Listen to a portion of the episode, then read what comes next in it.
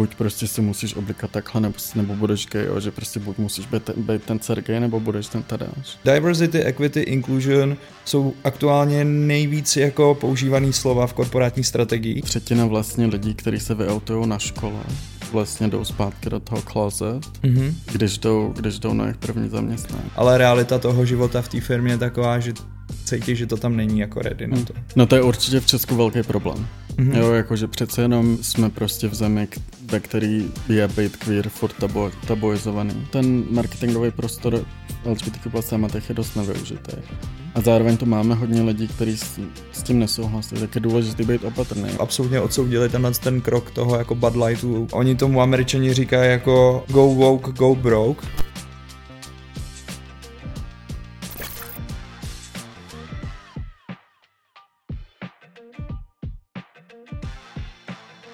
Tak já vás vítám u dalšího dílu MyCon podcastu a jsem moc rád, že tady dneska můžu přivítat Kryšo, Krištofa Stupku, který je lidskoprávní aktivista, konzultant společnosti Deloitte na téma LGBT, lidských práv a sustainability. Krištofe, já vím, že těch oblastí, kterým se věnuješ, máš docela dost. Co je to, co tě teďka nejvíc baví nebo naplňuje? Nebo jde to zvládat jako být takhle jako...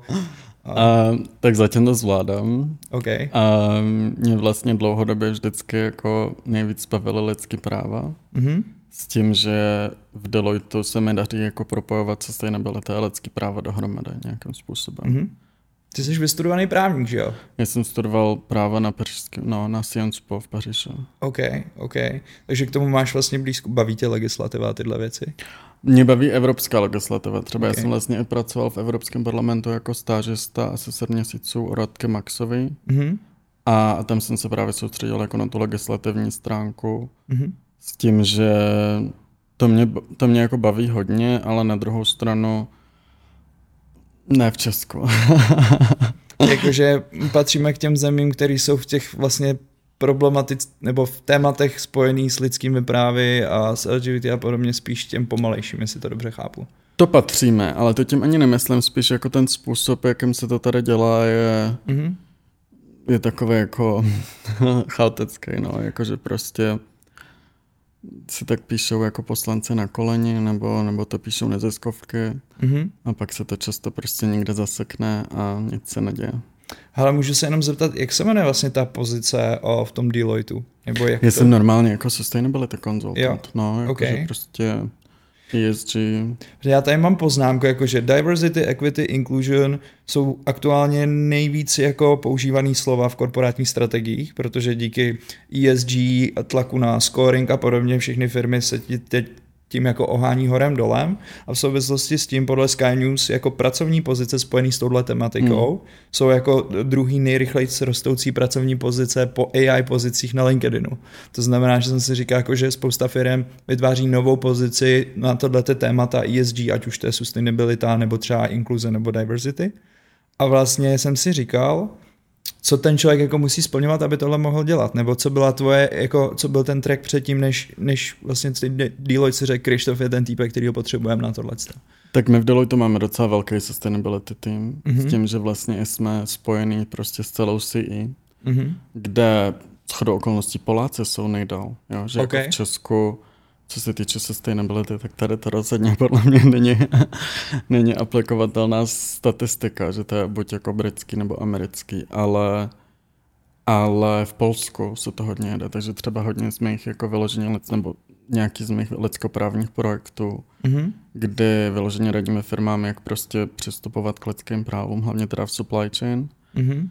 tak ty jdou, to jsou prostě nadnárodky nebo polské firmy velký. OK. A věnuješ se eh, v rámci té komerční sféry i těm tématům LGBTQ+, nebo je to spíš tvůj jako aktivismus, který děláš jako mimo To je něco, co dělám v Deloitu interně. OK. A zároveň teda už máme i projekty, kde, kde se to otvírá. Jo, že třeba jako um, jsme dělali diversity audit jedný mm-hmm. v Česku, jedný velký mezinárodní firmě, která tady působí a, mm-hmm. a tam to rozhodně bylo velký téma. OK. Jo, že vlastně jako i vzhledem k tomu, jako k těm reálím tomu, tomu českému marketu, tak když se dělá diversity audit, tak jedna z těch velkých otázek je, co se, co se týče LGBTQ plus lidí. OK, hele, um, napadá mě otázka, když se dělá diversity audit, to probíhá tak, že prostě jako série lidí se ptá, lidí, co tam pracují na jejich názor a snaží se rozklíčovat, jestli třeba jsou jako dostatečně open-minded, nebo jestli jsou obsazený ty pozice dostatečně jako... Je to, je to tak, ale je to složitější, jo? že okay. to je jako několik měsíc, nebo několik, dva, dvouměsíční práce to byla. Mm-hmm. S tím, že tady ta firma to prostě chtěla hodně do hloubky. Mm-hmm. Je to, že to prostě byla kanadsko-americká firma a, a Přesně, jako zajedno jsme tady dělali rozhovory se zaměstnancemi, ale taky jsme vlastně jako studovali, nakolik se ty nadnárodní policies a strategie vlastně přepisují do, to, do ty mm. český a, a jak moc je to vlastně priorita pro ty český jasně. a leaders tady. Jasně, jasně. Hele, myslíš si, že člověk, který tohle dělá, třeba na tvý pozici, musí být insider té komunity třeba, nebo i jako aktivní, tak jako já tě vnímám, že ty si třeba v těch tématech, který jsme tady vyjmenovali, aktivní a byl jsi aktivní předtím, díky tomu jako to můžeš jít dělat, ale zajímá mě, jestli když někdo, kdo třeba není v komunitě LGBT+, může jít dělat jako člověka do firmy, který o tom mluví? Určitě, tak to je jako Ono to je jako složitý, jo, že ta interní stránka věci se často, je, je často zakládaná na zaměstnancích, kteří jsou queer nebo jsou allies. Mm-hmm a funguje to skrz takzvaný jako ERGs, což jsou Employee Resource Groups, mm-hmm. který pak nějakým způsobem právě komunikují s tím Diversity Departmentem, Jasně. kde prostě v, ve většině případů jsou lidi, nejčastěji v Česku ženy, který, mm-hmm. který prostě jsou allies nebo straight a, a, a vlastně jenom nějakým způsobem pracují s tou strategií a s těma values té firmy. Okay. No a s tím mě napadá související dotaz a to máme jako, že to téma, nebo tyhle ty témata, ale já bych se teďka chtěl zaměřit hodně na to téma jako LGBT+, nebo LGBTQ+, se jako začíná víc a víc skloňovat v těch firmách. Firmy se jako uvědomují, že to je důležité jako vytvářet pracovní prostředí, kde lidi, kteří uh, spadají do této skupiny, se za to jako nestydějí hmm. a, a nemusí se bát, že by to mělo nějaký třeba dopady v tom kolektivu. Ale č- často to na mě působí jako teďka i jiné témata, jako že to je součástí nějaké hyperkorekce v tom vnímání, nebo že ty firmy vlastně o tom mluví, ale vlastně jim moc nevěřím, že to žijou. Ale může to být třeba ovlivněný jako mojí subjektivní hmm. zkušeností, hmm. že mám pár přátel, kteří jsou třeba gay nebo, nebo lesby nebo podobně a vlastně jako uh, neřeknou to tomu svým pracovnímu kolektivu v těch velkých hmm. firmách, protože přesto, že ta firma má jako hezký plagátky a když je Pride, tak si obarví logo na Instagramu, ale realita toho života v té firmě je taková, že cítí, že to tam není jako ready hmm. na to. No to je určitě v Česku velký problém. Mm-hmm. Jo, jakože přece jenom um, jsme prostě v zemi, ve který je být queer furt tabo, tabuizovaný. Mm-hmm. A vlastně Vodafone dělá kaž, ne každý rok, ale čas, čas od času dělají průzkum mezi zaměstnance, docela jako velký, kde, kde vlastně teď jim vyšlo, že nějakých 47%, to bylo minulý rok, v roce 2022 jim vyšlo, že 47% lidí mm-hmm nejsou out a že něco jako třetina, třetina vlastně lidí, kteří se vyautují na škole, vlastně jdou zpátky do toho closet, mm-hmm. Když, jdou, když jdou na jejich první zaměstnání. A to zrovna ten Vodafone jsem vnímal, že patří k těm jako právě progresivnějším firmám. Ne, ne, Vodafone to dělá jako na celém trhu. A, ok, ok, takže platí, napříč těma platí, firmama. Přesně tak, že platí jo, velký jo, jo. průzkum na, na celý okay. český trh. Okay. A ve Vodafonu to je určitě lepší, já ne, ne, ne, neznám těch interní statistiky, ale Vodafone je jedna z těch nejlepších českých firm bez pochyby, mm-hmm. kde vlastně se k tomu tématu přistupuje jako velmi zodpovědně a, a s tím i, že, zároveň jako na rozdíl od jiných korporátů vlastně k tomu přistupují skrz nějaký metrix, jo? že mm-hmm. prostě jako skrz data mají prostě strategický přístup k tomu. Jasně, takže mají nějaký framework no, toho, jako jak vlastně... Není to, není to pro ně jenom jako, podívejte se, my tady máme plagátky, ale mají jo. prostě jako strategie toho, jak zapojují queer zaměstnance, jak, jak vlastně to je nějaký jako stakeholder dialog mezi tou firmou, mezi tím, mm-hmm. co ta firma chce, jak se chtějí prezentovat a zároveň tím, co je vlastně dobrý pro ty queer zaměstnance. OK, OK. A myslíš si, že uh, krom toho Vodafonu je tady v Čechách nějaká firma, která to taky dělá dobře. Já tady nechci vlastně, uh, jenom chci doplnit, tenhle díl nesponzoruje žádná firma, včetně jako uh, Vodafonu nebo Deloitu, spíš se tady bavíme opravdu o nějakých zajímavých no, practices. Deloitte určitě ne. Uh, Deloitte to podle mě nesplňuje zatím. Myslím si, že MSD třeba. Jasně, je jako, jako farma firma. No, velká jo? jako farma firma, tak oni mají k tomu vlastně docela nakročeno Oni tady mají vlastně ten International Jo. uh, IT Hub na Smíchově, tak tam vím, že, protože MSD je shodou okolností klient naší jako reklamní Hmm. agentury a vím, že kdykoliv tam jdu, tak si přijdu, že nejsem jako v Čechách, ale No, že jsem v nějakém mezinárodním no. prostředí, protože jako Oni si, tam, oni si tam vytvořili takovou jako hezkou mezinárodní bublinu. jo, Takže oni určitě, ale je to jako je hrozně důležité jako říct, že vlastně pro ty firmy to není jenom nějaká nálepka, že jsou jako Mhm. friendly, ale taky to je pro ně jako business decision. jasně. Jo, že prostě speciálně dneska firma, která chce být attractive pro ty mladý talents, chce být Mhm. prostě jako Gen Z friendly, chtějí nějakým způsobem si i uchovávat ten diverse, diverse pool of applicant, ne, diverse pool of people, Mhm. tak to je pro ně vlastně jako výhodný. Mhm. Jsou studie, countless studie na to, že to je vlastně jako i dobrý pro tu, a pro to finanční jako postavení té firmy. S tím, že právě jako spousta firm v Česku je teď v tom stádiu, že nabírá hodně diverse lidi, Mhm. ale pak si je tam nejsou schopní udržet. Právě proto, že to jako skončí u toho loga. Jasně. A že nejsou schopní jako tu inkluzivní kulturu nějakým způsobem prosypat dolů. Mm. Já to vnímám, že to je jako proces, který uh, se nedá moc jako urychlit, nebo jako moje zkušenost z těch firm je, že jako to chvíli trvá a že to musí jít hodně jako od zhora těch decision makerů, protože já bohužel si teď nevybavím přesný krok, ale vím, že v, třeba v tom Vodafonu ten jako CEO nebo managing director, nebo jak se ta pozice jmenuje, udělal i nějaký jako bold movements, kdy se zastal někoho něčeho, z čeho zdal jasně najevo, že to jako není jenom na papíře, ale že to jako i žijou. A i třeba nepopulární rozhodnutí, který třeba v těch Čechách jako není úplně Není, easy udělat. easy. A mě právě fascinuje, čemu se dostávám obloukem, že teď byl vlastně o víkendu Pride, nebo probíhá ještě, já nevím, jak je to, jako kdy to končí. Jo, okay. A vlastně jako uh, ten Vodafone je že jo, jeden z hlavních sponzorů. Největší jsou, no. Jo, a že vlastně vždycky, když se jako uh, objeví ta jejich komunikace hmm. a rozklikneš si na těch social media ty komentáře, tak mně přijde, že furt jako dostávají plus minus podobný shitstorm. A jedno jako, a já jsem si třeba myslel, jestli se to třeba aspoň v, v čase, myslíš, že se to třeba v čase zlepšuje?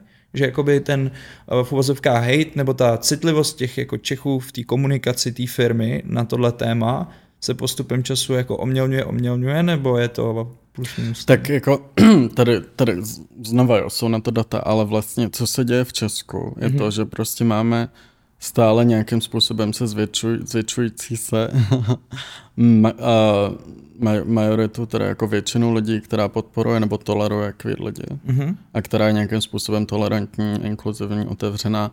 Většinou to jako nepodporujou, takže by šli na Pride, ale Jasně. jsou to prostě lidi, kterým nevadí, když někdo je queer. Jo, Nebo když se dva kluci drží za ruce. jo, jo. A pak je tady ale na druhé straně jako dost jasná polarizace oproti těm lidem, kterým to vadí. OK. Který, kterých je furt zhruba stejně, to je zhruba těch 20% lidí, kteří prostě volí Okamuru, Reichla, Mhm. tady ty prostě jako alternativní nedemokratické strany. A ten přístup tady těch lidí je takový, že se to vlastně jako i, i z toho důvodu, jak je to vlastně politické a jak politici čím dál tím víc to téma využívají nějakým způsobem k upevnění tady těch nedemokratických hlasů. Mhm. A tím se říká scapegoating, že vlastně ukazují na queer lidi, jako se dřív ukazovalo na židy. Tak, um, tak i z toho důvodu právě tady ty lidi jsou čím dál tím víc agresivnější. Chápu. Takže vlastně, co vidíš na těch sockách, tak se to zhoršuje. Mhm. Že jako, a to vidím na sobě, ale to je jako právě teď nedávno vyšel průzkum Národního ústavu duševního zdraví, kde vlastně ukazují, že, že ta nenávist v té společnosti se zhoršuje. Mm. I Mhm. přesto, že ta celková společnost je víc, víc tolerantní. OK, OK, chápu, takže i na tom vlastně zmenšující se celku se zvyšuje ta agresivita hmm. nebo ten hmm.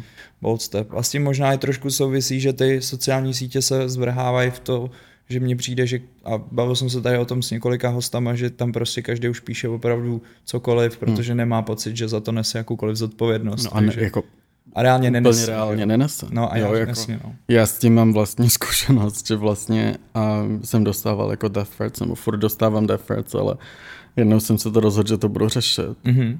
A jako úplně zatím se nic nevyřešilo, už je to mm. skoro rok. A a ně, jako v některých případech se nám povedlo jako dostat policii, aby něco, aby něco dělala. A často se to prostě zaseklo i na tom, že státní zástupci, státnímu zástupci se to nechtělo řešit, jo? nebo je takovýhle jako Okay. blbosti, Okay. kde vlastně prostě v tom systému narazíš na jednoho člověka, který prostě jako nerespektuje květ lidi Mhm.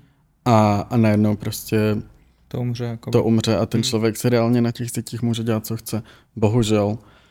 A, a já to teda vnímám tak, že to je hlavně na Twitteru. OK.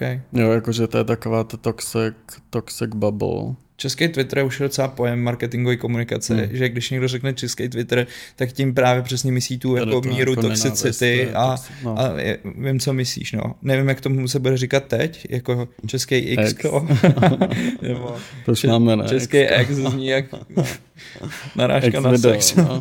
No, jakože ten, to, ten rebranding, o tom by se dalo asi jaký povídat v samostatném díle. Každopádně, když se vrátím jako k tomu Prideu, ten Pride je vlastně jako unikátní event vlastně globálně všude přítomný a uh, firmy v marketingové komunikaci často na to nějak navazují. V Hmm. Čechách jako zatím mě přijde pomálu, protože se asi bojí toho, o čem se tady bavíme, o té jako sensitivity nějakého publika lidí, nebo možná ještě jako, nebo jak ty vnímáš jako insider té komunity, aktivista v tomhletom tématu, proč české firmy nejsou odvážnější v tom, jako dostat tohle téma do té komunikaci? Já si myslím, že se to zlepšuje. Mhm. Jo, jakože určitě vnímám, že každý rok je čím dál tím víc firm je tomu otevřenější. Já často i vlastně dělám nějaké korporátní speeches, Mhm. kde jsem často i k těm firmám kritický. Jasně. To není jenom jako, že budu vám povědět o tom, jak jsou lidský práva důležitý, což to tak je. Ale a myslím si, že se to zlepšuje. A, ale zároveň prostě furt nejsme tam, kde by to mohlo být i z toho důvodu, že prostě hodně těch firm je tady jako opatrných. No. Mhm. A je to takový jako boomerský přístup. Ale s tím, jak podle mě nastupuje Gen Z do práce a jak mm-hmm. si Mhm. ty firmy uvědomují, že vlastně nemají, nemají lidi, nemají prostě ty mladé talenty a že se o ně chtějí poprat. Tak čím dál Tak se tím víc firm jako naskakuje, naskakuje na tady tu hla, právě kvůli těm mladým talentům. Jo, jo. Kde vlastně v Deloitu jsme na to dělali nějaký průzkum jako trendy lidského kapitálu a bylo to něco jako... Yes. Kouknu se do notisku. A jako, Jsi že, dobře a- připravený. To je... že pro mladý lidi, pro dvě, dvě pětiny z mladých lidí z Gen Z Mhm. mm-hmm. je prostě důležitým kritérium, kritériem jsou hodnoty, hodnoty těch firm. Jo, jo. A 80%, jedna, 81% lidí celkově říkalo, že ESG jsou pro ně důležitý. Mhm. Ale čím dál tím víc tam začínají hrát roli je prostě ta diverzita. Jo, jo, já to jako vnímám tím, že my se třeba jako agentura hodně teďka specializujeme na kampaně pro Gen Z a vlastně hmm. načítáme tyhle věci, protože jako mě je 30 nebo 31 a vlastně cítím, že v některých věcech se mi blbě do nich vžívá, protože prostě jsem to vadil jinak. Jako když vyrůstáš třeba v Čechách na malom městě, tak já, hmm. pro mě byl šok, když vlastně do 18 let jsem jako vyrůstal v Podkrkonoší a pak jsem šel žít do států a šel jsem žít do Kalifornie. A prostě když jsem byl třeba v San Fran, kde ty jsi žil, jako já jsem žil v Palo Alto na Stanfordské univerzitě, To je ale, ale vlastně jako San Francisco bylo třeba 12 kiláků, jo, takže a vlastně viděl jsem tam tu diversity, tak to pro mě nejdřív byl jako šok, ale naštěstí jako zdravím mamku mě vychovávala jako open-minded, hmm. takže já jsem jako nikdy neměl problém s jinýma lidma nebo s jinýma nastavením. Ale na tom malém městě to tolik nevidíš hmm. a nevidíš to tak přiznaný. A najednou v tom San Francisku to vidíš v té jako nejvíc pure podobě a taky mi to chvíli trvalo, než se na to zvykneš. Jakože necivět, neříkat si, ty není tohle už trošku moc. Víš, protože jakoby na to nejseš jako zvyklý. Hmm. Takže na téhle vlastní zkušenosti trošku vnímám, že to může být nějaká transformace, kterou prochází spousta Čechů, než si jako najede, pokud necestujou nebo takhle, než si najede do toho, nebo nevím, byl jsem na několika štacích v Sydney, tak tam Hmm. taky, jako Sydney je taky, že jo, a prostě to ještě k tomu mám by the way super historku, že se mi stala pecka, že jako tím, že jsem to město neznal, Hmm. tak jsem si vybíral jako ubytko a vybral jsem si ubytko v místě, který se jmenuje Darlinghurst a je to jako nejvíc vlastně jako LGBT Ty část. Sydney a já jsem to jako nevěděl. A teď prostě jsem uh, se tam ubytoval, že jo, a ráno jsem šel prostě jako pro kafe a teď jsem jako potkával sousedy a tak a říkal jsem si, ty tady to je jako hodně diverse, jako by to Sydney a myslel jsem si, že to je jako celoměstská věc a pak na nějakém prvním meetingu mi někdo říkal, no tak ty jsi ale jako v srdci té jako diverzity vlastně v toho města, no.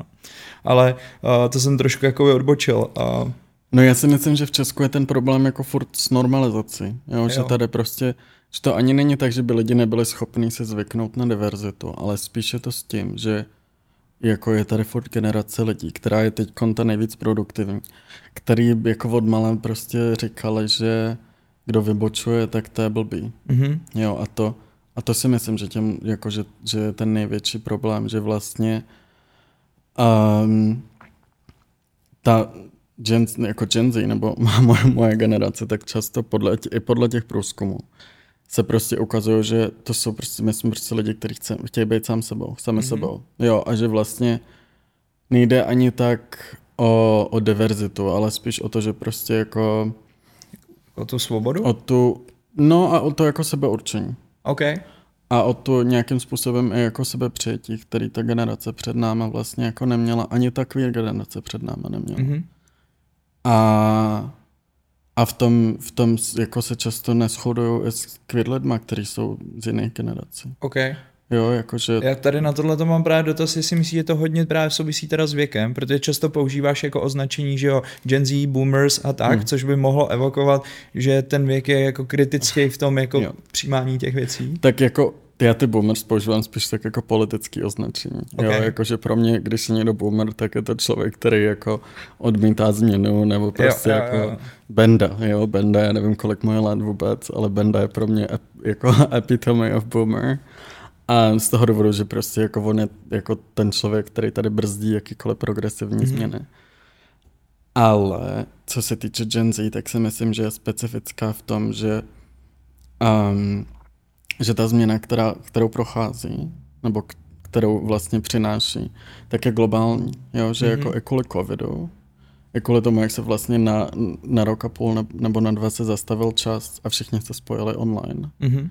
tak v tom jako Gen Z je jiná, že tam prostě neměli takový ty jako, že se teď nějak jako vytrhli z těch jako celospolečenských a stereotypů a představ o tom, jaký by měly být a najednou prostě byli sami na tom TikToku a koukali na ty videa, které byly z Ameriky nebo z Anglie nebo z Austrálie mm-hmm. nebo z Koreji a, a viděli tam jako svět, ve kterém by mohli být sami sebou. OK, OK. Takže sociální sítě určitě se hrály taky velkou roli jako by v tomhle tom, řekněme, o otevření mysli, i když to tady... no, no, ale určitě. Mě s tímhle ještě souvislosti toho, co jako říkáš, vlastně napadá, když uh, ty firmy chtějí vlastně teda jako více otevřít těm, těm mladým talentům a tak a vytvořit vlastně pro ně to prostředí, co je to, co ty jim vlastně jako radíš, aby udělali. Jako představím si hypoteticky, teď je firma, hmm. teď ji vlastně vedou jako často ty boomři. To jsou prostě česká silná podnikatelská generace, po 90 je business, chlapi, co si prostě rádi dají pivo, popečou si burta, no offense, prostě o, lozej třeba rádi po horách, jako mají rádi prostě takový to, a nejsou třeba close-minded, oni třeba hmm, nemají problém v té no. firmě ne, mít ne, ne, jako, nejsou. jo, ale zároveň neumějí jako oni se neumějí vžít do toho vlastně, proč by něco měl jako přenastavovat, protože mají pocit, hele, je to, jsme s tím tady všichni v hmm. pohodě, hmm. občas někdo hodí nějaký vtípeček, ale to jako svět se kvůli tomu nezastaví, jo. No a ty jako pro mě je hrozně důležitý vlastně začít s nejdřív s nastavením té firmy, který jako, nas, jako co se týče toho fyzického, jako toho regulačního, jo, mm-hmm. jakože spousta firm vlastně i kvůli tomu, jak je český právní řád nastavený, tak nějakým způsobem queer lidi jako diskriminuje. Mm-hmm. Nechtěně teda, jo, protože Jasně. prostě jenom skopírovali to, co říká zákonník práce. Jasně. Ale říká se tomu nějak jako equalization of norms, okay. kde vlastně ta firma udělá krok dopředu k tomu, aby dala ty stejné benefity a ty stejné možnosti LGBT plus lidem, jako, jako jsou pro, pro straight lidi. Mm-hmm. Jo, že třeba když a když má někdo svatbu, nebo když mu umře manžel nebo manželka, tak dostane day off. Mm-hmm. Zatímco, a jsou takovýhle různý benefity vlastně na partnery nebo na rodinu, který se nevztahují na queer lidi. Okay. Tak jako jeden z prvních kroků, který radíme, je, aby se tam stala nějaká equalization. Jasně, jasně. A potom vlastně je to na nějaký konverzaci s tou firmou, aby se jako zjistilo, co jsou vlastně ty hodnoty, který, který, kterými se chtějí prezentovat. Mm-hmm. A jak to, jak to potom udělat i tak, aby to vnímali ty zaměstnance, aby se to tak nějak jako, pro, jako dostalo dolů a zároveň, aby tam byla zpětná vazba. A to je hrozně důležité, aby tam byly nastaveny jako možnosti komunikace mezi mladými lidmi, queer lidma, 50 plus, jo, to je důležitá skupina také v diverzitě. Jasně, jasně. Aby vlastně nějakým způsobem spolu komunikovali. OK, OK, no. chápu. To je zajímavý. A když se vrátím ještě třeba k tomu, uh, jak ty firmy potom využívají toho tématu v tom adver- advertisingu, proč mi to přijde důležitý je, že vlastně ten advertising pojímá strašně moc jako toho informačního prostoru. Prostě mm. firmy mají prachy, kupují mediální prostor, my všichni toho mediálního prostoru konzumujeme poměrně dost, tudíž tam cítím i tu moc vlastně hmm. to téma jako pomoc trošku rozhýbat, protože jako ne každý kouká na politické diskuze nebo na rozhovory s aktivistama, že jo, ale každý vidí poslední kampaň od Adidasu, každý vidí poslední, a zrovna třeba ten Adidas mi přijde, že do toho tématu docela šlape, jo, ale prostě proto vlastně jsem si říkal, proč v Čechách je to furt takový, jako že opatrně našlapujeme, jestli to právě souvisí s tím, že se bojíme toho, že ty lidi jako na to nejsou ready, nebo jestli prostě ty firmy čekají, že dokud to nebudou žít interně, tak to nepoužívají v té komunikaci, což je vlastně jako dobrý krok dobrý vlastně. Krok. Ale já vlastně jsem si tady vypsal, že se tě musím zeptat, jestli jsi zachytil vůbec nějakou českou kampaň, která tohle téma jako nějak šikovně zpracovala, nebo to sem propadává spíš ze zahraničí? Ne, určitě jsou skvělé kampaně, jako tak například ta poslední Adidasová, to mm-hmm. bylo krásný, jo, ta mm-hmm. Pride kampaň teď, která probíhala, to byla krásná kampaň, jako mm-hmm. podle mě jak, jak ten výběr influencerů, tak mm-hmm. prostě ten, ten message. Mm-hmm. To mně se moc líbilo. Já si myslím, že Foodshop taky dělá mm-hmm. skvělý kampaň. Já jsem teda taky jsem s nimi spolupracoval na jedné z těch kampaní, takže Jasný. nechci tady úplně promovat, ale... Ale napadly mě hnedka taky jako z prvních, u kterých jsem to ale zahlíd, že s tím jako prostě dlouhodobě s tím tématem pracuje. Oni byli jedna z prvních vlastně kampaní už tři, jako před covidem, jo, třeba mm-hmm. čtyři roky zpátky, když vlastně měli takový ty kluky s brailema, jo, který jo, jo. se líbaly, tak jo. to bylo prostě obrovský na tom Instagramu, to tehdy byl jako obrovský randál kolem Oni toho. to snad dali i na výlohu, jestli si to no, nepletu, a vím, že, že se zvedla jako, vlna jako taky se a museli to ustát. Ale ustále to, jako stále se zatím on vlastně Petr Hajduček, který mm. vlastně v taky velký ally jo. tady v těch věcech. A, a co dál? No jako Často se spíš stává, že jsou kampaně, které jako nejsou úplně povedené. Mm-hmm. Že se snaží, Nechce, ale jako, nedopadne že to. snaží a nedopadne to. A nebo naopak jako udělají tu kampaň tak, že to vlastně jako je jako dobrá kampaň, ale spíš to vzbuzuje jako v hodně lidech um,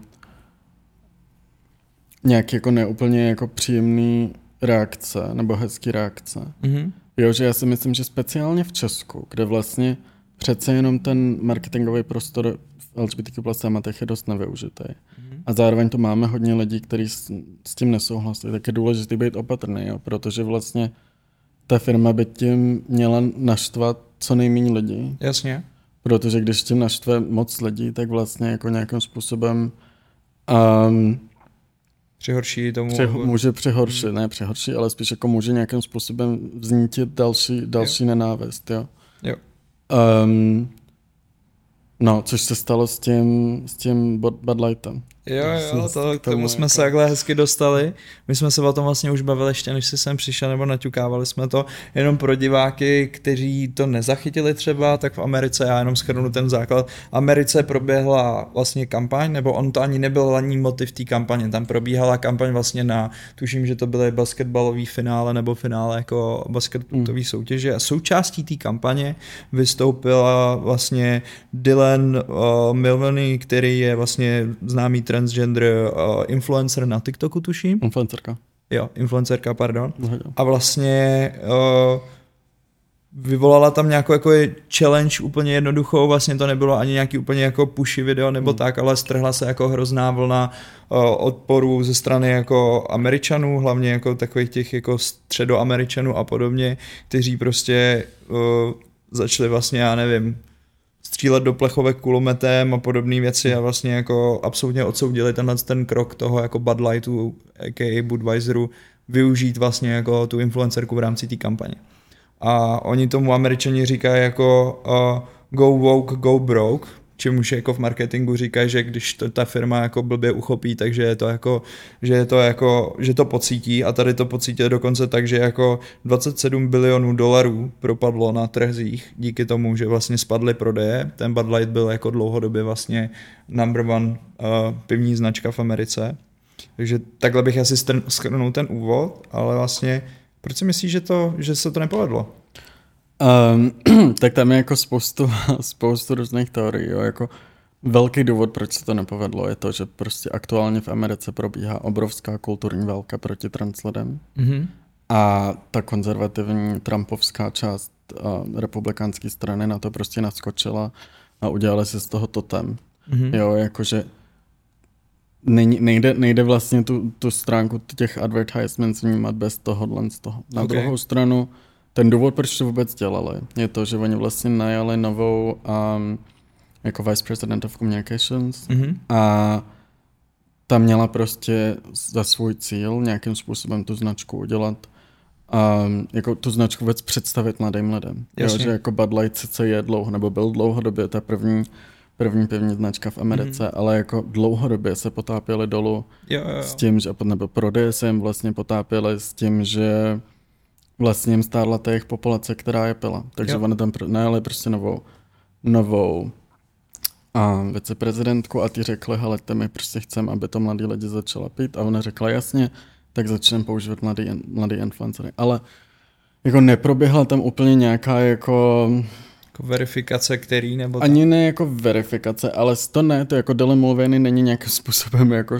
špatná influencerka, jo, ale spíš tam neproběhlo nějakým způsobem jako představení toho tématu těm, um, těm nakupujícím. Mm-hmm. A je to taky problém s tím, že Abinbev Mm-hmm. je jako dlouhodobě super LGBTQ plus friendly uh, korporace. Mm-hmm. Jenomže většinou ty queer friendly věci dělali s jinýma značkama piv. U nich okay. mají asi jenom Jasně, jasně, je jako to 200 holding obrovský. a, a to je jako druhý největší nebo největší holding na piva. Jo, A oni většinou ty queer věci dělali třeba s koronou. OK. Kam to A bylo to jako víc brand jako match. Jo, jo. Byl brand match. A právě se to snažili udělat i tady. Mm-hmm. A nějakým způsobem naskočili na to jako jejich vnímání queer témat, bez toho aniž by udělali nějakým způsobem to jako baby steps, jo. Jo, jo, jo, jo. Takže to já si myslím, že je jeden z těch důvodů, ale hlavní důvod je tam, že tam prostě probíhá obrovská um, jako kulturní válka na, na téma trans issue, na téma trans práv.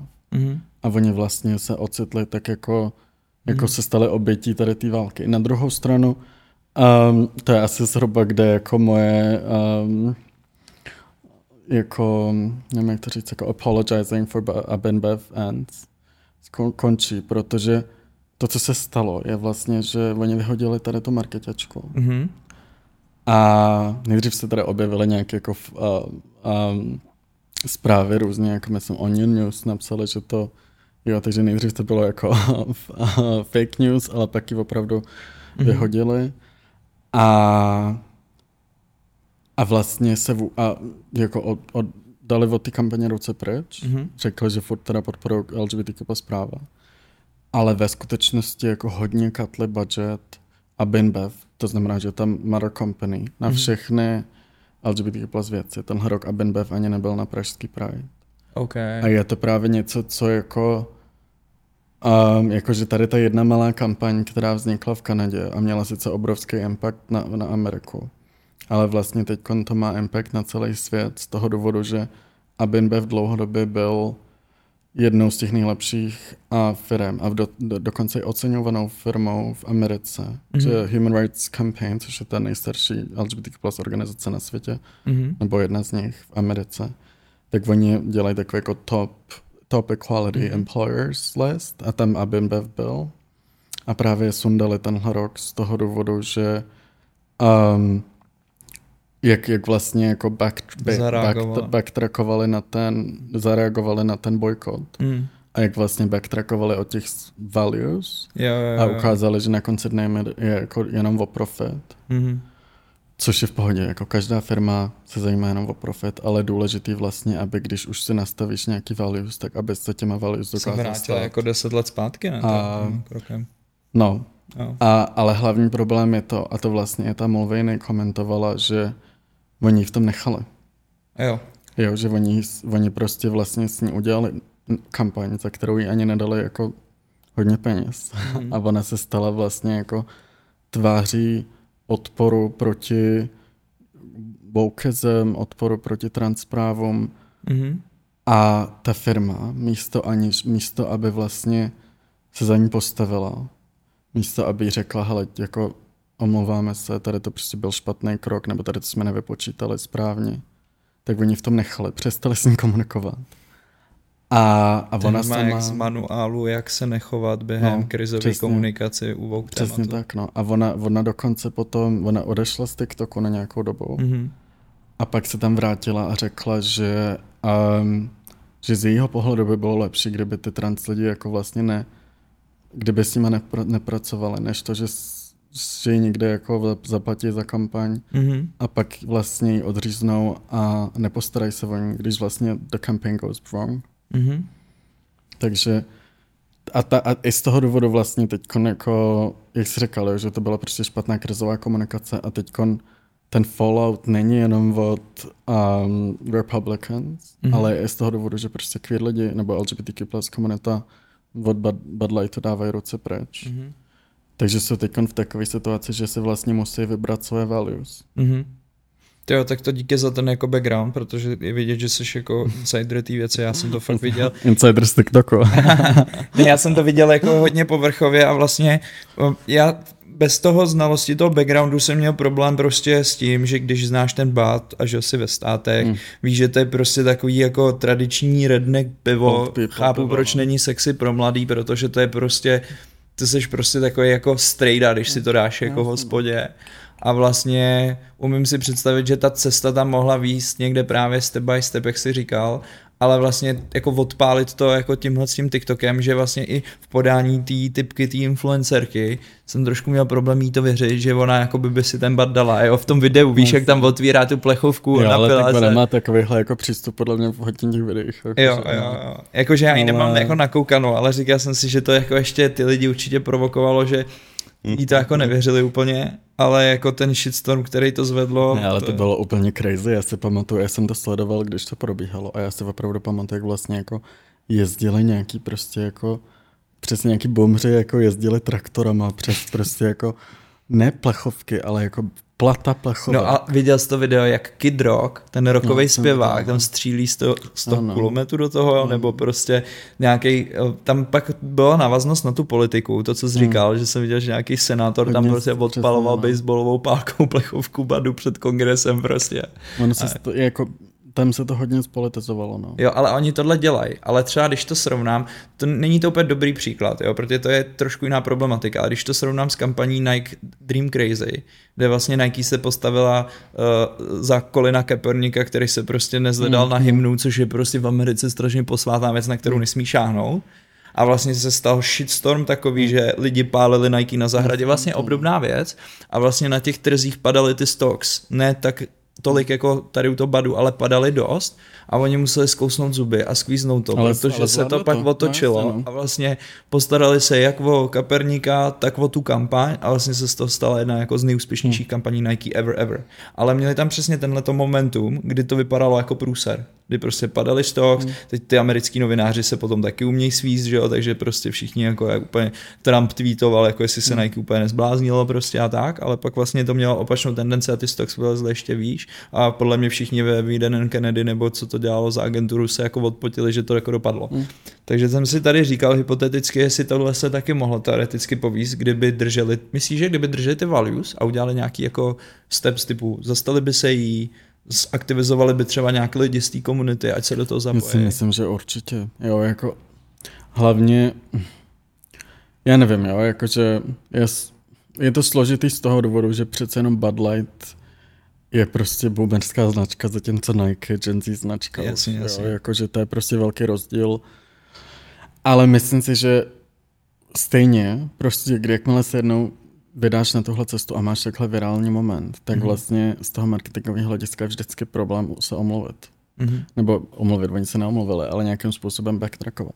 Jo. A oni vlastně teď a Benbev řekli potom, že se prostě teď budou soustředit na hudbu a na sportovce. OK. A že to jsou prostě teď Safe zone. Safe zone. Jo. A, Tak to vám tleskám, kluci, to umí ale, každý. no ale, ale spíš, mě, spíš mě to jako vlastně zaujalo i z toho českého hlediska, jo, že přece jenom, kdyby se mě zeptal třeba před rokem, jaká z firm tady nejvíc podporuje LGBTQ plus práva, tak bych řekl Abenbev spolu s Vodafonem. Mhm.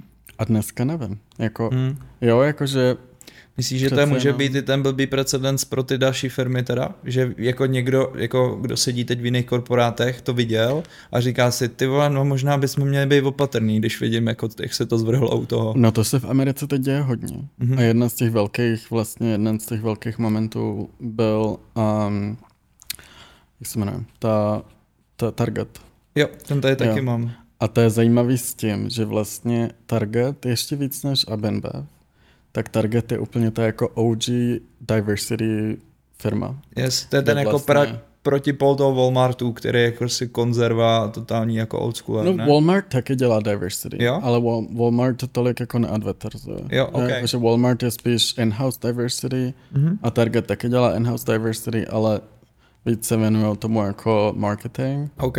A je to už takový úplně jako ikonický, že oni tam třeba měli takový to duhový sako, Mhm. celoduhový, úplně hnusný, ale vlastně se z toho stal mím a, a byla to jako docela virální kampaň mm-hmm. taky. A, a co se stalo tenhle rok, je, že měli vlastně krásnou tu kampaň, měli tam mm-hmm. takový jako pro mě úplně nejvíc jako sranda tričko bylo Live Love Lesbian Mhm. a bylo to napsané ve stejném fontu jako Live Love Love, Live Mhm. Love Love. A a úplně jako když se prostě otevřeli, tak z toho všichni se, jako všichni se z toho mohli to a všichni se to objednávali. A co se vlastně pak stalo je, že Dělá nějakou tu dětskou těch... kolekci, ne? To byl ten průser, ne? N- Ne, průser byl to, že oni to měli jako na začátku obchodu, OK. vedle dětského oblečení. Já jsem myslel, že oni udělali i jako jo, dětský ne, měli, oblečení. měli, jo, měli i dětské Oblečení. No, Jo, měli, jo, jo. Ale hlavní průser byl v tom, že oni vlastně to prostě měli tam a, a pak to vlastně přesunuli v některých obchodech, jako v konzervativnějších částech Ameriky, to přesunuli dozadu. Mhm. A jako problém podle mě nebyl ani to, že to jako přesouvají, nebo ne, problém nebyl, že by to bylo vzadu v obchodě. Mhm. Problém je, že to přesouvají. Jo, že tam Jo, bylo že takový to vlastně- znejistění, že každý Přesně, pochopil, že, jako vidíš, někdo že stáhl. jako někdo, někdo prostě udělal ten step, Jo. ten krok zpátky. Jo. A, ale rozhodně to nebylo jako taková, taková kauza jako ten Bud Light. To nebylo, ale já tady mám jako, že ten target, tahle ta kauza, hlavně teda s tím, já jsem to teda pochopil tak, že ten, že ten problém byl, že tam byly i jako dětské věci a já jsem viděl na TikToku nějaký video, že tam prostě ty kreativci trošku přestřeli, takže tam byl prostě nějaký jako dětský jako ala Prideový tričko, kde byla prostě nášivka I love Satan, jo. Tak jsem si říkal, jak tohle jim mohlo projít, jako, že to byl úlet. A bylo to normálně neviděl. bylo to normálně v tom, a podle mě se to stalo nějak, že prostě hromadně se schvalovala ta kolekce toho merče, který byl jako celý jako zaměřený na tohle téma, ale tohle jim tam ustřelilo, jako že to jsem říkal, že to si, já ti to pak klidně pošlu, jo. ale Ale obecně, taky jako- obecně prostě napadli to, že uh, jim vadí, že to je jako targetovaný na děti, to oblečení a že na tom oblečení jsou nějaký statementy, který ty děcka jako ještě třeba nemusí mít úplně šanci pochopit. To byly jako malý věci, jako na chápu, no, tříletý, pětiletý no, dítě a tak. No. Ale A stálo je to jako propadu na chvíli 9 bilionů, takže to nebyl úplně malý průser na těch jako na burzách. Ale zase, no jako, jo, to jsem, jako zase tam je ten, já tam vnímám vlastně ten, ty vnímáš ten konzervativní backlash a já potom vlastně vnímám ten backlash na tu jejich Mhm. mm-hmm. reakci. Že je zajímavý, jo, že vlastně Jo, jako jo, pro mě, když já si to vygoogluju, tak nebo já, když to dám do TikToku, tak mě tam právě vyskočí spíš to, Jo, jo, jako ten problém z těch reakcí. A, ale, bubliny, ale um, myslím si, že prostě, no, jako, já jsem ty dětský trička neviděl, ale rozhodně tam je prostě normální, jako, je normální Ale kolekce. tak oni, jak jsi říkal, s tím jako tématem pracovali v pohodě dlouhodobě. To Dlouhodobě. byl prostě jako jeden blbý přešlap, který bohužel jako se vyeskaloval tímhle způsobem. No a zase ale jako v rámci, v rámci té doby. Jo, Jo. Že jako prostě přece jenom ten důvod, proč se teď vlastně firmy v Americe bojí toho začínají víc bát, je to, že Amerika je teď víc polarizovaná na téma LGBT plus práv, než kdy předtím. OK. A že vlastně od začátku roku 2022 Mhm. se v Americe um, jako tabled, jak se řekne, table, jakože tam přes 600 zákonů Mhm. bylo jako introduced, nebo bylo jako napsaný a nějakým způsobem předložený Mhm. v tom legislativním prost- a legislativě v Americe, hlavně teda na té státní úrovni, i když Mhm. i na té federální. A hodně z nich jako kopírují třeba ten maďarský zákon. OK, jakože přitvrzují v těchto těch jako Ne, že to je jako outright cenzura. Že to Okay. je jako Florida, Tennessee, Texas a North Carolina. Mhm. Mm-hmm. Myslím si, že to jsou tady ty čtyři. Možná ne Texas, ale jiný, jiný ještě Mhm. stát, já si to vždycky platu. Ale, a pět států má vyloženě jako zákony teď, jsou ty don't say gay zákony, mm. Mhm. který vlastně mandátují, že se třeba o LGBT tématech nemluví ve škole. OK. A teď ve Floridě je to jako tak, jako tam se to prostě úplně zvrtlo s tím, že roz, jako DeSantis Zrovna vlastně... Florida, kde je dole Kde West, prostě, prostě, no. a jako víš, že... Ale, ale právě tam, tak vlastně DeSantis se začal kandidovat, že jo, a on si vybral LGBT lidi jako jednu z těch skupin, proti který se bude vymazovat z toho důvodu, A na že... tom sbírá jako A preference. na tom sbírá preference, hmm. snaží se na tom sbírat preference. A, a tam se zajma, stal zajímavý jako příklad korporátní, protože Disney se jako dlouhodobě nevyjadřoval a ne, Hmm. dlouhodobě neměl žádnýho gay character. Mhm. A pak vlastně na za, kvůli tomu, že se zaměstnanci spojili a ozval a poslali obrovský dopis, že prostě chtějí gay character, Mhm. tak, tak se tam je, v jednom z těch těch se objevil gay character, v jednom z těch Mhm. mm-hmm. cartoons a Ross DeSantis řekl, že by to mělo být zakázaný. Mhm. A, a Disney začal bojovat vlastně s Ross DeSantisem kvůli tomu, že ty zaměstnanci řekli tomu CEO a tomu board member, tě- těm board members, že když to tak nestane, tak prostě s nimi budou, tak udělají Stávky a no. podobně. To je super, když to jde takhle od spoda, nebo ze, z jádra té firmy vlastně. To mi No. přijde jako dobrý. A nakonec vlastně teď Disney je jedna z těch firm, který Ono se to stalo rychle, jo, ale teď Mhm. opravdu jako se ukázalo, že s tím stojí a, Jo. A ty preference i vlastně ve, v tom státě se začínají stáčet Mě zpátky Disney. právě u té Floridy, no. Ale jako já vím, že Na- tam to bylo vždycky takový jako prostě polarizující, že na Floridě máš spoustu jako open-minded míst, jako říkám, Hmm. hmm. ala Keys určitě, Miami určitě, ale pak máš různý takový jako místa, kde, uh, nevím. No ale to je jakoby teď v Americe jedno jako z nejhorších míst být um, trans třeba. Jo, Ok. jako, že spoustu trans lidí se stěhuje z Floridy okay, OK. A stěhují se do Kalifornie nebo jako do Seattle, jako Jasně. do víc prostě safe máš to, máš to třeba i tak hozený, když se bavíme právě tady o těchto těch vytváření jako nějakých jako nechci říct jako enemy places, ale řekněme jako míst, kde to může být fakt hodně nepříjemný, že třeba když jako lítáš na dovolenou nebo Hmm. tak, tak si nevybíráš prostě letecké společnosti typu Emirates nebo Qatar, protože to jsou prostě primárně jako arabských jako společnosti, které se k tomu staví v Arábii tak, jak se staví. Mám to... Tak já jsem letěl ze Singapur třeba, to je podle mě taky špatný. um, ne, mám to, mám to tak, že spíš jako se snažím do těch zemí nelítat. OK. Jako, že se opravdu třeba... A zase je to ale složitý, jo, že já třeba hodně, jako když už někam jedu, tak to často je za právě za účelem aktivismu. Mhm. Že jsem třeba za poslední jako rok jsem byl v Srbsku, v Maďarsku, Mhm. Um, a prostě v zemích, které nejsou LGBT friendly. Jasně. A v Gruzii jsem byl, ale jel jsem tam právě z toho důvodu, že jsem tam měl dělat queer aktivismy. OK.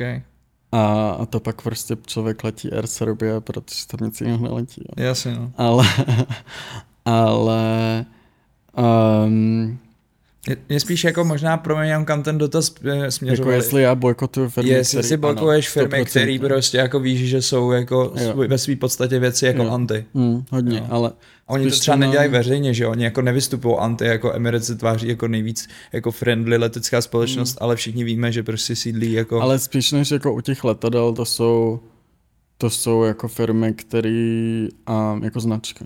Jako, že u značek se a můžeš dává- říct nějaký třeba, který jsou fakt jako super unfriendly a já to třeba ne, nevím, protože to nemám vypozorovaný jako v nějakých jejich detailech. Podle, jako, co mě teď napadá, Mhm.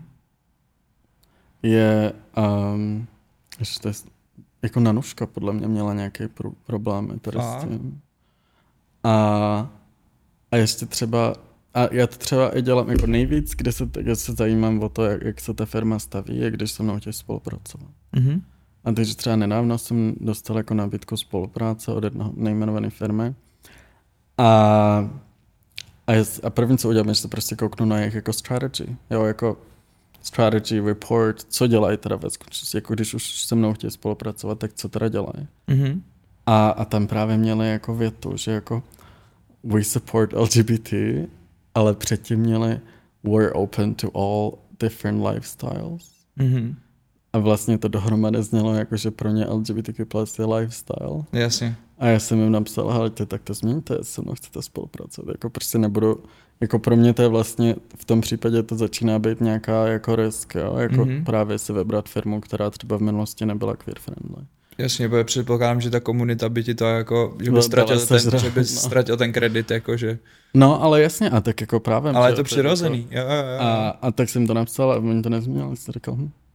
Jo. Ale vlastně říkali, že jako to budou, budou měnit, jako že na tom budou pracovat. Jo. Tak. To je super.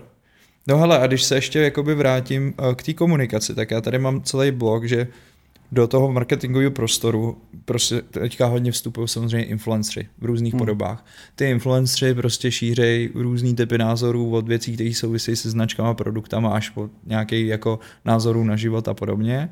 A vlastně mě zajímá, jak tohle ovlivňuje třeba ten český jako vnímání, když prostě nějaký influencer udělá třeba coming out, anebo naopak ho nedělá a drží to jako, jako vnímáš tohle, že to taky ovlivňuje nějaký ten společenský konsenzus? Jako ta influencerská Jako scéna nakolik? z pohledu toho, jakoby jak... Nebo hele, já možná dám jiný příklad, jo. Mně přijde, že třeba ve sportu je to hodně tabuizovaný. Mm. Nedávno prostě Kuba Jankto Mm. byl jeden z prvních podle mě asi sportovců, který prostě to udělal způsobem, jakým to A udělal. nejvíš postavený fotbalista, když to udělal. Fakt, který byl jo. vyautovaný na světě. na světě. A jako muselo to sebrat obrovskou odvahu a tak a říkal jsem si, jestli to odstartovalo třeba nějaký minimálně movement vnímání těch jako klubů a tak, nebo jak to vnímáš celou tu věc kolem toho Kuby? No to bylo, to bylo drsný. A speciálně s tím, že prostě jako ty český kluby jsou homofobní. Hmm. Nebo ty, ne ty kluby, ale to já nevím, ty kluby, A navíc to je, jako třeba, fanoušky, to je třeba týpek, který má dítě s mojí známou. Takže Jo. ještě navíc je tam tak jeden z toho, že každý ví, to. že jako minimálně to zkoušel Ale- mít to jako hozený jinak. Ale tak tam, tam jako hlavně byl i ten problém, s, nebo hlavně, tam, hlavně jsem tam vnímal vlastně tu reakci těch fanoušků, jo, že tam jako přece jenom... to A byla jsou- jaká? No ne, vš, ne jako ne, ne ve skrz pozitivní, no, jakože Ok. byla obrovská pozitivní reakce od spoustu lidí, I od hráčů ve světě jsem viděl. i od hráčů ve světě, i od českých hráčů, i od těch trenérů, bla, bla, bla. Ale jako byly i nějaké negativní reakce, myslím, že to měl určitě nějakým způsobem jako těžký potom asi, no. Ale, um, ale rozhodně to byl dobrý krok. Mhm. I když jako pořád si myslím, že, nebo já vlastně nevím, jako nakolik to s tou českou kotlinou zamíchalo, jo? že prostě my tady máme, to se dostávám do politiky, co jsme říkali, se do toho nedostávám, Pohodě, ale my ne, tady ne, prostě máme, souvisí. my tady máme nějaký jako zaseknutý stav, kde většina lidí, jak jsem říkal, už většina lidí to nevadí, je s tím v pohodě, máš prostě 20-15% lidí, kteří jsou proti a těm prostě jako ty se akorát víc a víc nasírají. Mhm. A pak máš prostě zákony, které jsou diskriminující. Mhm. A který vlastně tady to jako dávají za pravdu těm lidem, kteří jsou proti a oni se v tom vidějí a dál to Jasně, prostě jasně. jako pušujou. A jako logický, logická věc, když dvě třetiny lidí podporují rovný manželství, je schválit rovný man- manželství pro všechny. Mhm. A umožnit queer lidem nebo LGBTQ plus stejnopohlavním párům se, se brát. A to se tady neděje. Mhm. A to se, já si myslím, já jsem docela realista tady v tom, já si myslím, že to třeba ještě 7 let nebude. OK. A- Že by pomohlo ty firmy nebo třeba ty sportovci, kteří jsou součástí toho, kdyby vytvořili větší tlak? Ale oni to dělají. Jo, Oni to tak dělají. třeba teď Vodafone dává dohromady jako a my, my, jsme se přidali, Deloitte se tam přidal jako obrovský, obrovský dopis největších firm v Česku vládě. OK. Jenomže prostě ta politická reálie je přesně taková, že prostě jako um, Benda se Schillerovou, Mhm. což jsou prostě dva zarytý katolici, Mhm. který prostě jsou bigotní vůči queer lidem, Mhm. tak tam drží ty dva největší poslanec, nebo dva největší poslanecký klub- kluby, ANO z ODS. Mhm.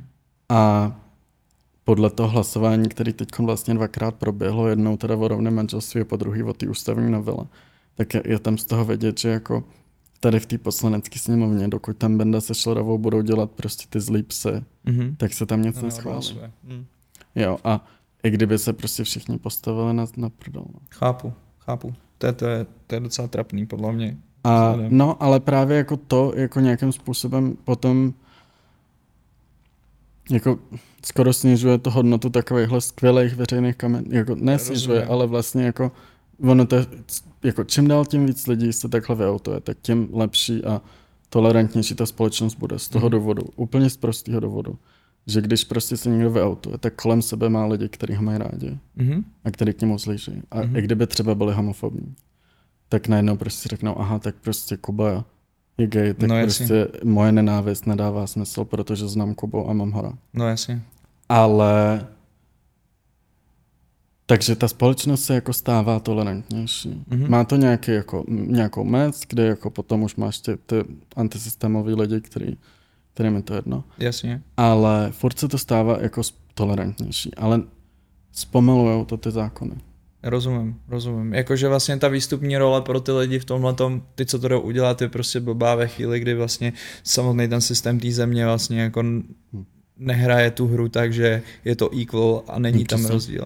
Protože mě třeba se líbilo na tom coming outu v tom fotbale, že fotbal je tady prostě taková ta jako tradiční věc a tyhle ty lidi, kteří jsou proti, nebo aspoň já mám ten pocit, se snaží vytvářet dojem, že jako queer lidi jsou jako z, ze sorty jiných typů věcí, že nemůžou být třeba z té tradiční sorty. Víš, že jako já jsem byl třeba v Austrálii a viděl jsem prostě borce, který vypadali jako jak redneci s plnovou sem a šli za ruku a prostě věřím, že třeba um, u těch českých lidí, kteří jsou proti tomu, si představují, že queer člověk a priori musí vypadat jako hmm. nutně queer, že yes, chápeš, co myslím. Chápu, a ve chvíli, kdy prostě no. přesně jich vymodlený fotbalista, který jim tam dává ty góly prostě, přijde s tímhle s tím, tak jako by, by je to mohlo donutit se minimálně jako jo, zamyslet. To určitě, že no. to přesně není ten jako ale. Ale, ale furt prostě naráží, narážíme na to, že, že ten zákon, který ať už chcem nebo ne, tak prostě pomáhá utvářet to, jak lidi přemýšlejí o světě a o, mm-hmm. o ostatních, o té společnosti. Tak ten zákon tady jasně dává najevo, že lidi jsou občany druhé kategorie. Chápu, chápu. A no. Hele, ještě mě napadá jakoby ohledně těch jako, o, nevím, coming out kaus a podobně dopadů prostě. Teďka aktuálně se strašně jako řešila kauza vlastně Sergej versus Tadeáš.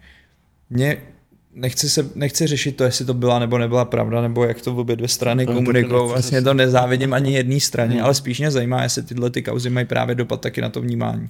Protože ve chvíli, kdy samozřejmě uh, se roz, rozjede debata hmm. a polarizují se ty lidi na dva tábory a jeden tábor prostě říká, ne, prostě Sergej takový není, tady až si to vymyslel, druhý tábor říká prostě, je to pravda eh, a Sergej prostě jako člověk, který rapuje, eh, který rapuje prostě o jako gangster věcech a tak přece jako nemůže tohle to udělat. Víš, jako vlastně zase tam z toho cítím, že tam jako dochází k nějakému koncenzu, že jako lidi vytvářejí dojem, že někdo, kdo je jako rapuje jako hmm. gangster věc, nemůže být gay. Což je přece blbost, protože přesně bavíme se tady o tom equalness, že gay může prostě, být jako kdokoliv. Prostě. Ale také jako, já si myslím, že je hrozně důležitý jako tady na tom ukázat, že jako mít sex s chlapem neznamená, že je člověk gay mm-hmm. a že sexualita je prostě fluidní a jako každý má prostě trošku jinou sexualitu, někdo může být úplně gay, někdo může být bi, někdo někde mm-hmm. mezi a někdo pan a že vlastně jako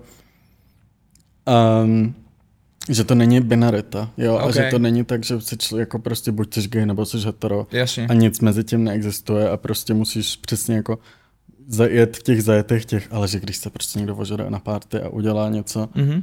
s nějakým influencerem, takže to prostě možná um, jako vlastně nic to na něm nemění, jo, že to je furt ten samý člověk, ale na druhou stranu, tady je pro mě důležité říct, že jako jak je sexualita individuální, tak bychom ji tak měli respektovat jako individuální a že je vlastně důležitý um, ne, ne, a já si myslím, že lepší je možná ten pří, příklad třeba Conora, je to Conora z toho Heartstopper, mm-hmm. nebo Nobodyho, to je mm-hmm. český příklad, jo, že prostě jako pro mě úplně nejhorší věc, která vlastně jako vzešla z queer komunity, mm-hmm až na beauty standards, tak je queerbaiting. Mm-hmm. Jo, což byl dřív, to byl pojem, který byl jako správně, jako dřív queerbaiting, když se řeklo, tak to znamenalo, že ve filmu se to používalo a znamenalo to, že nějaký producent nebo direktor prostě udělal, udělal film, ve kterém byla queer postava, Mhm. která ale nějakým způsobem se nevyvinula a neměla ten queer moment, ale všichni si mysleli, všichni ví, že to je queer Jasně. a bylo to nějakým způsobem jako, jako z toho hlediska toho marketingu přelákat ty queer lidi bez toho, aniž bychom tam měl to... odlákali ok. ty, ty konzervativní ty. A jako dobrý příklad je v Black Pantheru, OK. což tam, tam jsou takové ty dvě holky, které mají takovou jakože napůl romance. Já jsem to nevěděl. Neviděl jsi to? Nevěděl. A Okoye a Ayo. OK. A prostě jako mají takovou napůl romance, ale vlastně tam není, nikdy se nedají posudit, nikdy tam není takový úplně jakože jasný statement. Tak to je to, co queerbaiting znamenal dřív. OK. A pak se to převzalo na, twit, na Twitteru a na TikToku. Mhm. A lidi, z toho, za- a lidi vlastně začali obvinovat jednotlivce z queerbaitingu. OK. Což si myslím, že a ne lidi, ale jako často se to byly queer Jako, lidi. že se držej na půl cesty, aby byly jako zajímavý, ale ne, ne, ne, ne, to? že, nebo? že ze sebe, jakože používají ty queer um, jako, že ze sebe dělají queer lidi, bez toho aniž by byli queer ve skutečnosti. OK. Jako Harry Styles třeba. OK. Jako Harry Styles se, se prostě v každém rozhovoru nebo furt se prostě lidi ptají jako are you gay, are you gay?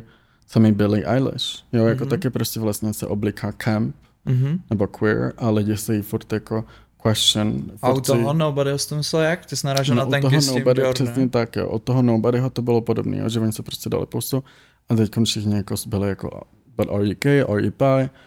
Přitom vlastně jako ta sexualita je prostě individuálně to osobní, vlastně do toho někomu nic není. Jasně. A je hrozně, a pro mě tady to je vlastně jako hrozně důležitý vždycky jako to tak nechat, jo, jako Mhm. že prostě každý, jako nemáme přece, i když je někdo influencer nebo je slavný, tak my přece, jako lidi přece nemají právo na to vědět, jaká je jeho sexualita nebo identita. A právě tady to jako šikana známých lidí na internetu, aby se vyautovali, což se reálně děje, což se stalo s Nobodem, což se děje s Harry Stylesem, tak je to hrozný, jo, protože to vlastně potom nějakým způsobem toho člověka dostane do kouta, že si musí vybrat, jestli teda c- jako Jo, jo, v jakým tom, v, jakým, v jaký té škatulce je. Mhm. Místo toho, aby jsme právě jako oslovovali, že teda lidi jsou sami sebou Mhm. a že jsou op- open about who they, who they want to be, open about their identity, whatever the fuck it is. OK. A, a tam potom, a potom to vlastně jako dává takový jako efekt i těm mladým lidem, nebo prostě každému dalšímu, že jako buď prostě se musíš oblikat takhle, nebo, nebo budeš gay, jo, že prostě buď musíš být, ten- být ten Sergej, nebo budeš ten Tadáš. Mhm. Přitom vlastně každý by měl být sám sebou. Mhm. Vůbec by se neměla řešit takovýhle hovna, když Jasně. prostě to ten člověk řešit nechce, jo? když prostě chce mít to soukromí sám pro sebe. A, a tady na tom příkladu Sergeje s Tadášem si myslím, že jako za jedno je špa- špatný, že, že se teda diskutuje o tom, jako má sexualitu. Mhm. A za druhý je špatný, jako i to, jak on se k tomu postavil Mhm. že vlastně řekl, že um, Kukina jako, jako, jo, že to, jako to, to jeho video vlastně Jasně. bylo takový, že se chtěl nějakým způsobem jako vymezit proti queer lidem. Mhm.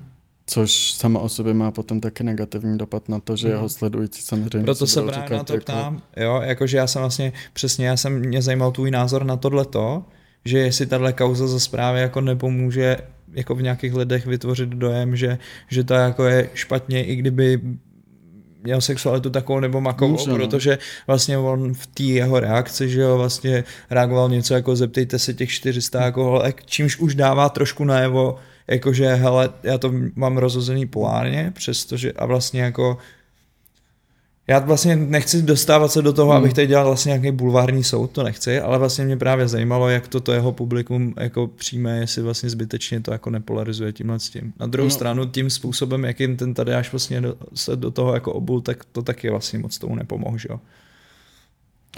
Já to taky nechci jako komentovat právě z toho důvodu, kdo řekl co, Mhm. ale určitě tam prostě jako měla proběhnout, jako, nějak se to k těm bulvárům dostalo, nemyslím Jasně. si, že to přímo Tadáš řekl bulvárům, ale nějak se to k ním dostalo a oni místo, aby se jako zavolali, řekli si, co budou dělat, tak se do sebe pustili. Což Jo, jo. vlastně určitě, jednomu. určitě znamená, že nejenom, že to nepomůže jim, ale hlavně, že to prostě může mít negativní dopady no, na vnímání hmm. queer lidí právě i ze strany těch Sergejových fanoušků. Jo, jo. Jsi řekl jako vlastně zaj, jako zajímavou myšlenku, že ta sexualita nebo intimita je prostě každýho věc a každý to může mít hozený jak chce, protože vlastně e, jsou právě lidi, o kterých se spekuluje, že jsou takový nebo makový v té jako hudební scéně, ale vlastně oni nikdy se k tomu nějak nevyjadřovali, ani nedávali vlastně žádný náznak.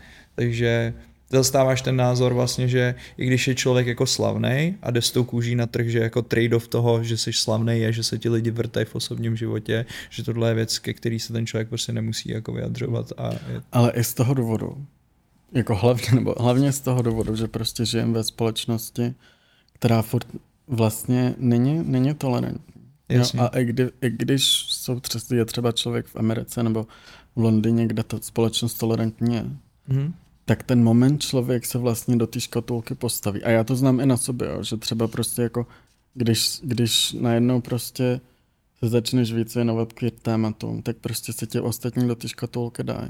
Mm-hmm. A to je teď ta tvoje cesta do konce života. Mm-hmm. Jo, že třeba spoustu queer herců, tak byly prostě jako, jako ve velkých, já teď jsem zapomněl to, jako prostě superheroes. Mm-hmm.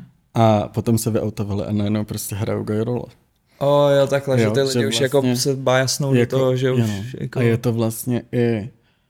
Takže jako v tom show businessu to prostě úplně chápu, když vlastně to nikdo nechce udělat. Hmm. A je to prostě jejich věc. A zároveň prostě to, že má někdo nějakou sexualitu, vůbec nic neznamená. Prostě vem si kolik, kolik um, jako gay, kolik gayů, většinou jsou to gay muži, který prostě jako vyloženě páchají zlo na tom světě. Jo. Jasně. Třeba, um, třeba v Maďarsku ten, jako ten člověk, který napsal tu, aktuál, tu aktuální znění ústavy, tak je gay, nebo možná, já nevím, mm-hmm. prostě nachytali ho na nějaký orgy s muži, mm-hmm. a když má teda ženu a děti, ale tak má nějakou sexualitu, ale na konci dne jako hlavní, to hlavní je, že to je prostě člověk, který pomohl Orbánově stát se autoritářským lídrem. Jasně, jasně. A ne to, myšlenku. jestli je gay nebo straight, to, jako to přece není žádný ukazatel toho. Indikátor, to jestli jsi slušný toho, člověk, co to je za člověka. A... Ten hlavní indikátor je to, že um, že to je vlastně jako člověk, který páchá zlo a nějakým hmm. způsobem pomáhá ustanovit autoritár, nebo pomohl ustanovit autoritářský režim, poloautoritářský. A, a jako s kým spí to nějakým způsobem nezmění. To je podle mě super vlastně point na závěr, že uh, si řekl vlastně podle mě hezkou myšlenku, že, že prostě ta sexualita jako není indikátor toho, jestli je člověk slušný, dobrý, špatný, jakýkoliv. Je to prostě jenom nějaká součást identity toho člověka. Hele, Krištof, já ti moc děkuju za to, že jsi se mnou rozebral téma, který je složitý, ale myslím si, že je potřeba o tom mluvit, takže jsem i rád, že jsi takhle flexibilně přijal to pozvání děkuju. a že jsme to mohli takhle projít. A vám divákům určitě děkuju, pokud jste se dokoukali nebo doposlouchali až sem. Jak říkám vždycky, komentujte, pište mi, protože nám to pomáhá hodně přemýšlet nad tím, co tady tvoříme, jak to tvoříme a tak. Jsem rád, že jste aktivnější a aktivnější a že kolem Myconu vzniká doufám si říct, jako komunita lidí, která, která se zapoje do toho, kam ten podcast směřuje dál. No a budu se těšit uh, u dalšího dílu. Krištof, ještě jenom moc díky. Já děkuji, bylo to super. A mějte se fajn. Čau.